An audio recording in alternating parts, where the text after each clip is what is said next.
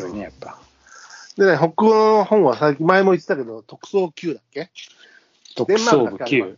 あれは、あれはデンマーク。俺ね、その白松さんが言ってた、俺言ってたじゃない。うん。で、この間ちょっと大きい本屋さんに行っていて、うん。で、なんかこう、完全に白松さんが言ってたのを最初忘れていて、うん。で、こう、なんか面白そうな海外ミステリーのやつも出してたら、その作家のやつで、と特捜部 Q だっけ？で、見てうん裏読んで、あ、あの裏のあらすじ書き見て面白そうだなと思って、うん。で、しばらく、あ、シリーズ5何冊かあるんだね、なんて見ていて、買おうかなと思って、あ、これそういえば白松さん言ってたやつだな、じゃないかなと思ってうん。うん。たのが、えーついこの間の週末よ。きっとそうでしょうね。これは面白いですよ。なんか記事、記事、を打てじゃないけど、そんなような記事記事殺し。記事殺し、そういうの。も、その辺、その辺なんだと思って手に取ったのがきっかけで、であれ？これって特捜部と級って前白松さん、この改まで喋った、あの、最近お気に入りの、あの、デンマークミステリーだったんじゃないかなと思ったの。いや、そうですよ。うん、その人です。そうそう。だから今度、まあ、ちょっとこの間はちょっと買わなかったんだけど、まあでもこれのシリーズだなと思って、まあメモっといたっていう状態、私も。まあやっぱおすすめなんでしょ？いや、おすすめですよ。この警察もの、まあ、警察ものが好きなのかもしれないけど、うん。これはおすすめ。あのね、えーまあ、役もうまいんだよね。だから、まあ、もともとの小説のプロットすか、プロットも素晴らしいんだけど、役？か。訳す人の翻訳。翻訳ね。うん。まあ、翻訳の海外小説の場合はそこ大事だからね。いや、超大事。うん。もうそれでやっぱね、こう、入れるかどうかっていう。そうね。込めるかどうか。それは大事だよ。うん。これはうまい。文文昔の文語体みたいになっちゃうとね、まあ、それはそれの味がいい時もあるけど、昔の古典的なやつを読む時はね。うん。なんかやっぱそこは大事だね。うんうんえーそう、特捜部級、ちょっと俺もね、気にはなりや、白松さんのが頭に残ってたからではない出会い方をして、うん手に取ってから、あれ、それ、これってそれじゃないって思ったので、なんか、うん、そろそろ読むタイミングなんだろうな、みたいな気がいや、け結構ね、あの、面白いですよ。うんうん。で、ほら、面白そうなやつってさ、うん見つけてもさ、1冊しかないとか2冊しかないとさ、なんか、あーと思うんだけど、ちょっともう、あれ、5冊ぐらい、4、5冊あるでしょ。いや、もう相当出てるよ、えーっとねでそうするとちょっと安心できるっていうか、面白かった時に、あも、モアができ、おかわりできるわけじゃない、要は。そうだね。で、まあ、そうもちろん面白いやつでは1冊で終わって、1話本当に1冊で完結する作品も素晴らしいけども、そうしたらその人の関連する作品で何かないかなって探し方をするじゃない。外しがないと思うから。うん。その時に、あ、シリーズとしてあるのねって思うとちょっと安心できるから、あの、で、だってまだ現役の方でしょ？しかも作家さんは。現役。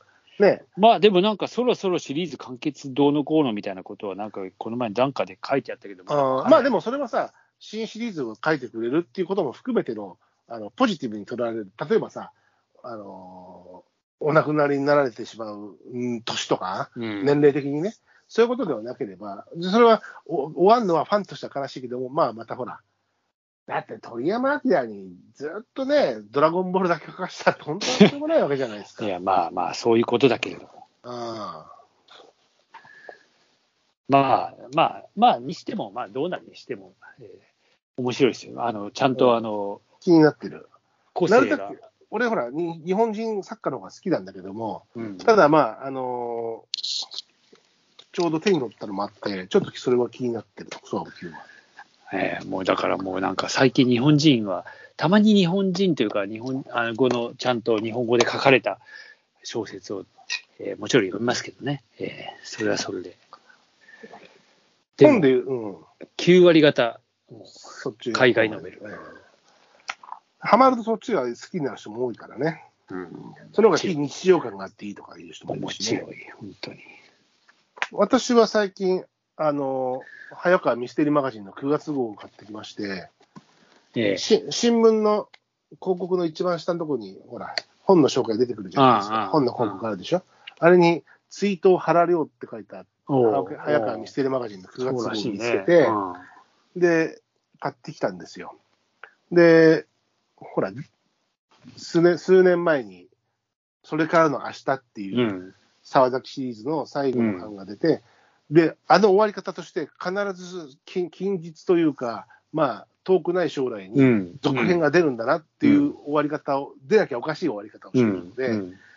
と思ったら、亡くなっちゃったにね、この間うん。亡くなってしまって、ただ、ほら、14年空くこともあったから、待っては出るだろうと思ったけど、今回は出ないことになっちゃったんだけど、その、早川らミステリーマガジンのツイートを貼るようには、意向として、それからの昨日っていうちゃんと続編を書いいて、うん、うん明日じゃなくて、それからの昨日なんだよね。それが、あの、3章まで駆け上がってたものを掲載してるんですよ、どおううで、それを読み始めてるんだけど、あの、うんあえてゆっくり読んでる。ああ。なるほどね。だって、この先はもう本当にないわけで、で、3章で終わってるっていうのは必ず、あの、気も気持ちいいいいところで終わってるわけじゃないわけだから、うんで、それを読み終わっちゃうと、また喪失感ともうこの作品読めないんだなって思って、また昔のやつ読み返すことになるから、ちょっとあえてゆっくり読んでいる。なるほどね。うん。で、その、移行のだけじゃなくて、移行も載ってるんだけど、他にもほら、いろんな人がこう、原量を語ってる記事とかも、あの、いろいろ出てくるんだけど、うんうんそれも読もうと思って、字がね、小さいんだわ。早川のミステリーマガジン自体が、そもそも B 語かなんかだからさ。ああ、あで、あの、しばらく使ってなかったんだけど、えー老眼鏡をまたちょっと出しましたわ。それに向けて。向き合うにはやっぱりないと。で、やっぱ、あの、読むときあると楽な。俺、なんか、えー前も言ったっけ、えー疲れ目で行った、あの、眼科に行って、なんかどうもおかしいなと思って行ったら、近視と老眼が並行して進んでるってうん。言われて。で、だから、見えるんだよ、俺。相殺されてる、相殺されてるってこと？そう、相殺されてる。だから逆に遠くが見えづらくなってる。だからちょっと、あんまりやばいんだけど俺はね、まあ、それも、この間、一昨日飲んだ時昨日か話したけども、えっと、免許の書き換えに行ってきたんですよ、先日さ。にね。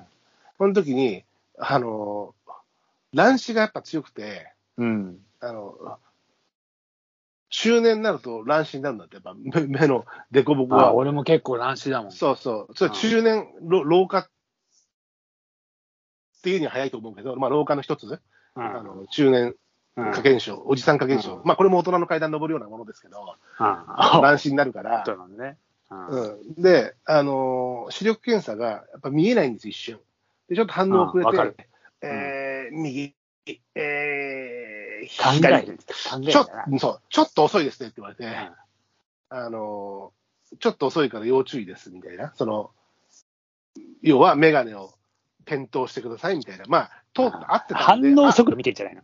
反応速度は、それ認知症じゃねえかよ。じゃなくこいつはやて、るな、つって。で、その、やっぱりさ、空いてる方がよくわかる、にじむ、にじむから。うん。なんで、まあ、そのメガネの検討、まあど、運転用とかはまあ検討してもいいのかなっていうところなんだけどさ。うん。まあ、本読むときにも、あの、白松さんなんかその相殺されて見えるっていうことだけども、まあ、見えるんだけど、見える角度だと、特にさ、あの、このミステリーマガジン一冊を通して全部同じ級数で書かれてるわけじゃないから、むっちゃちっちゃいとことかもあるわけよ。うん。それがね、ちょっとやっぱ読めないし、特に夜暗く、あんまりか、光量が落ちると余計もちろん、絞りが、開放値になるとやっぱり見えづらくなるいや、んで、まあな。うん。なんで、あの、それ用にちょっとまた、ね、老眼鏡を久々に取り出して、机の上に置いてます。なるほどね。だから俺はまだそこ、その、そこの感覚がないから。ででもそれは微妙微妙なバランスにおいてでしょ？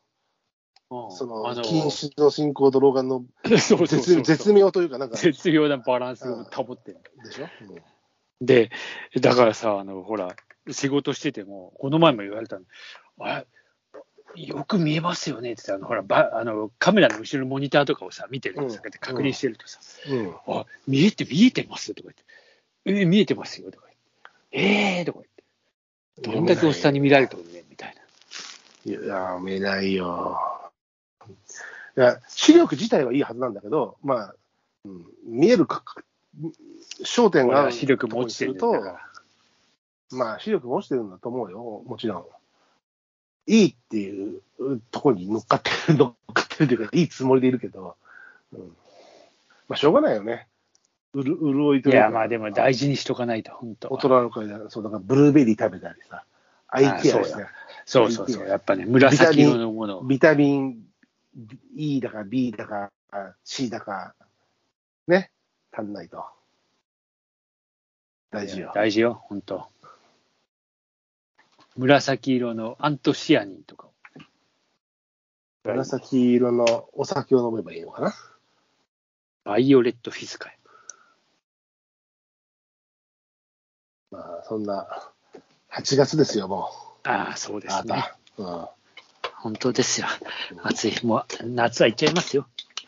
うん。うん。早く行ってほしい気もするし、いや、行かないでほしい気もするし。で、そうで、夏の終わりのハーモニーを歌うという、うん、うんそういうことですね。低低麗な季節が巡るんだけど、ちょっとね、ちょっと災害級に暑いからね、本当に世界的にそうらしいから、そういう心配はありますよね。